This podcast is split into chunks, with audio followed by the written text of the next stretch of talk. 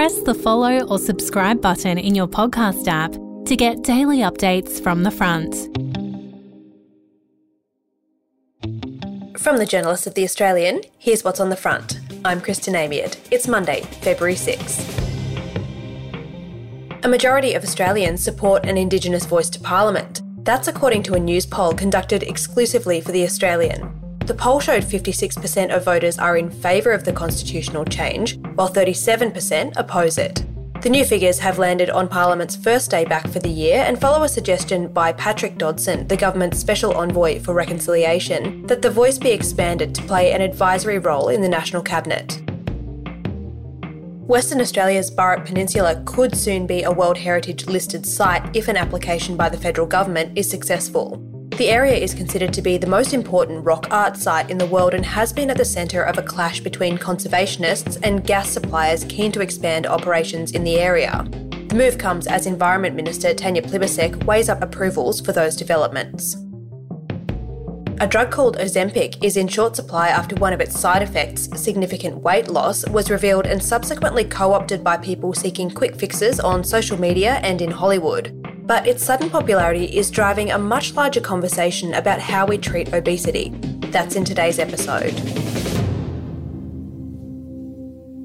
It's the most contentious question in the world of healthcare right now. Should drugs be used to treat obesity? And it's one the Australian's health editor, Natasha Robinson, attempted to answer in the Weekend Australian magazine. She joins me now.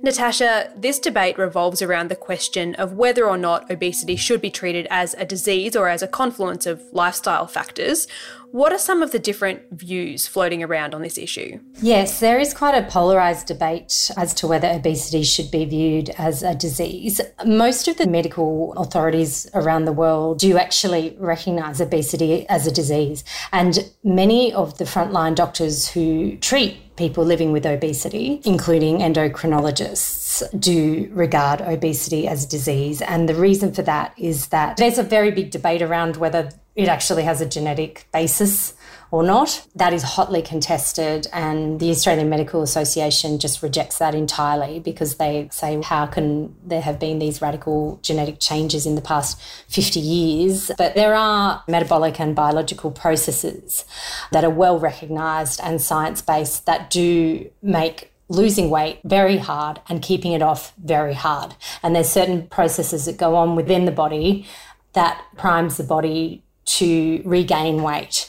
And they include changes in the hormones within the released by the hypothalamus that control hunger and satiety. So that's why doctors say it is just so extraordinarily difficult, especially for people who have reached a certain weight to lose weight through reducing your calories and increasing your exercise.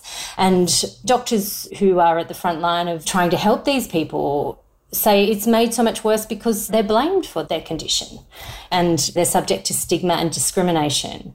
This sort of stigma that actually is not acceptable or tolerated in any other part of life these days. At the other end of the spectrum, there are doctors who argue that it is only a very small minority of people who fall into this category where metabolic factors make it impossible for them to lose weight. And their argument is essentially that everybody should be able to lose weight if their diet is the right kind of diet. And then there's a whole bunch of other debates around what that right kind of diet is. But one of the main voices on this side of the debate is Professor James Muecke. He just feels that the problem is the seed oils, ultra processed foods, our modern lifestyles, our obesogenic society. In his view, these are the factors that are causing such a, a high level of overweight and obesity in our society. And to say that this is a disease that can can be fixed by a pill. He's very wary of that approach. He's actually concerned that it, it will undermine those important changes that we need to make in terms of lifestyle and the structure of our society in order to prevent obesity. And tell me about the specific drugs that are being prescribed here. What do we know about them? The medication that we have heard most about is Ozempic.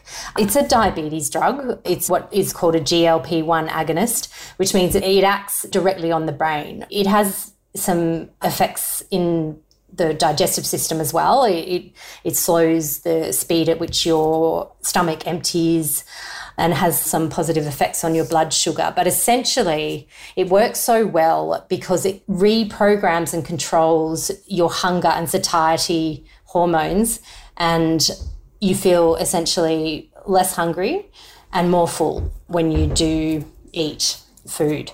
So it is proving highly effective. There's been all sorts of problems with it because it became in such high demand and was being prescribed quite widely off label for weight loss.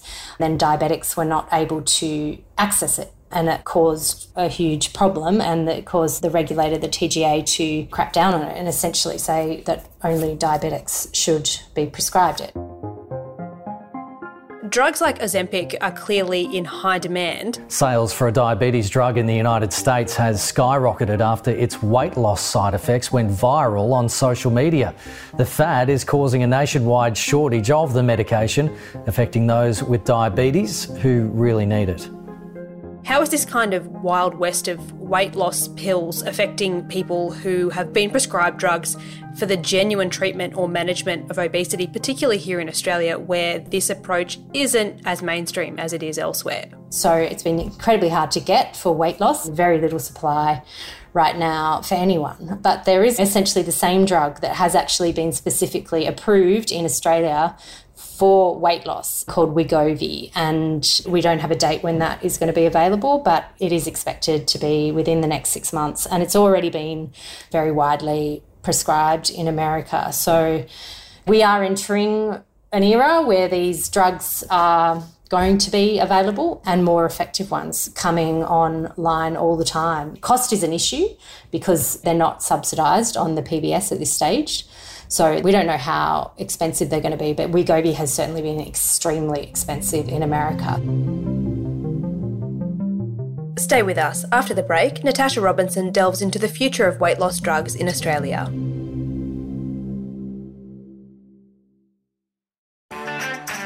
I'm Sarah Le Marquand, editor in chief of Stella and host of our podcast called Something to Talk About.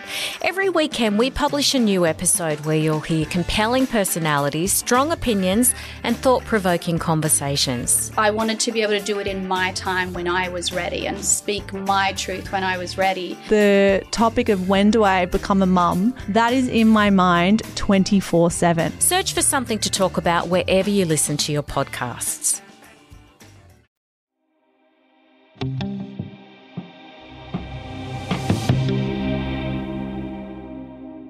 Social media and oddly enough, pop culture have played a role in catapulting this conversation into the mainstream. Tell me a bit about that. I think the first sort of awareness in a lot of people's minds came from Hollywood in terms of Ozempic. I've injected about four or five of my friends with Ozempic. Well, so my doctor, my anti aging doctor, just hands it out to anybody. I didn't even know I was on it. And then it kind of got picked up by TikTok and then it sort of exploded from there. Just finished week one on Ozempic. Now it's time to take my second dose. Hey guys, so I'm going to tell you my one month review and experience of Ozempic. So it doesn't work when you get off of it. Like you no. have to be on it so it's not- I gained double the weight back. I think what it does demonstrate is just this crazy popularity that's actually likely to arise doctors are going to have to grapple with that because these are not drugs for everyone, right? These are approved by the medical regulator in the case of Wegovy only for people with a BMI above 27 in some specific cases with comorbidities, but it's essentially for people with a BMI above 30. It's actually approved as an adjunct to lifestyle interventions and traditional diet and exercise approaches. There are people in Australia at the moment who are sourcing Ozempic from overseas. And there's nothing, you know, illegal about that. But people are going to try to get these medications however they can in some cases. It reflects in the case of people who are substantially overweight, the desperation almost because so many of these people that I've spoken to have been trying so hard with traditional methods and they're so unhappy. It's not a vanity project. So that kind of demand, you can completely understand it. Is there a possibility that we could see these drugs become publicly funded in the future? Where does the government stand on all of this? Well, it's a very difficult issue because we have such a high level of overweight and obesity in Australia. You know, three in four people are overweight or obese. So there was an application made by Novo Nordisk to the Pharmaceutical Benefits Advisory Committee to have Wegovy approved on the PBS so that it was subsidised and available at a low cost to people who were prescribed it. And that was rejected. And one of the main reasons that it was rejected was it was just going to cost too much money. If you read their reasons for turning this application down, there was just such a lot of uncertainty about how actually how long people would have to take these drugs. Some doctors who are prescribing them are openly saying, I actually believe this is a drug that my patients will have to be on for their whole life. There is the argument, of course, the health costs would be reduced to the system if a lot of people were not significantly overweight. But there is quite a lot of activity going on in this general space, quite apart from this debate and discussion that's going on and the advent of these weight loss drugs. We've just got a new 10 year plan for obesity and overweight, and that has some quite promising aspects to it in terms of prevention. So, the government has just commissioned a review of the clinical treatment guidelines. And this will be really fascinating because obviously the weight loss drugs loom large. And I think there'll be a very lively debate on where they should fit into those treatment guidelines. But it seems clear that they will form a part of them, which is quite significant. One approach they're flagging is a movement away from this idea that weight loss is an individual responsibility. We need to acknowledge that this is a problem caused by society. And the other interesting aspect of what they're looking at is they're not going to, you know, necessarily endorse calorie reduction approach in all cases. We're going to see quite a different set of clinical guidelines once they have reviewed all of the evidence and undertaken their consultation.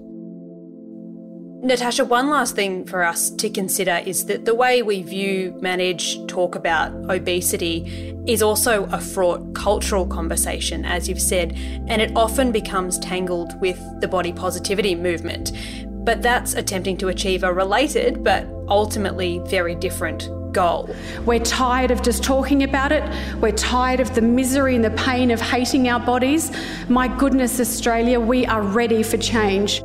So, with that in mind, are we having the right conversations about obesity at all? I think the body positivity movement is ultimately a very, very positive thing. I was speaking to Tiffany Petre, who's a, a, spokesperson for the Obesity Collective, about this issue, and their organisation really supports body positivity. But their main message is that they support people focusing on their health and coming from a place of health. And if you want to lose some weight to be healthy, that should not be seen as a contravention of the body positivity message. You know, some of the people who were significantly overweight said that while they think it's a great message and they do try to connect with it and aspire to that, for them, some of the day to day realities are more important and significant. You know, I think ultimately that's a really positive movement and, and should be embraced, but there also needs to be a recognition and compassion that for people who are struggling so much with significant levels of obesity, we're sort of talking about a, a different issue here. Natasha Robinson is the Australian's health editor. You can read that story as well as all our journalism anytime at theaustralian.com.au.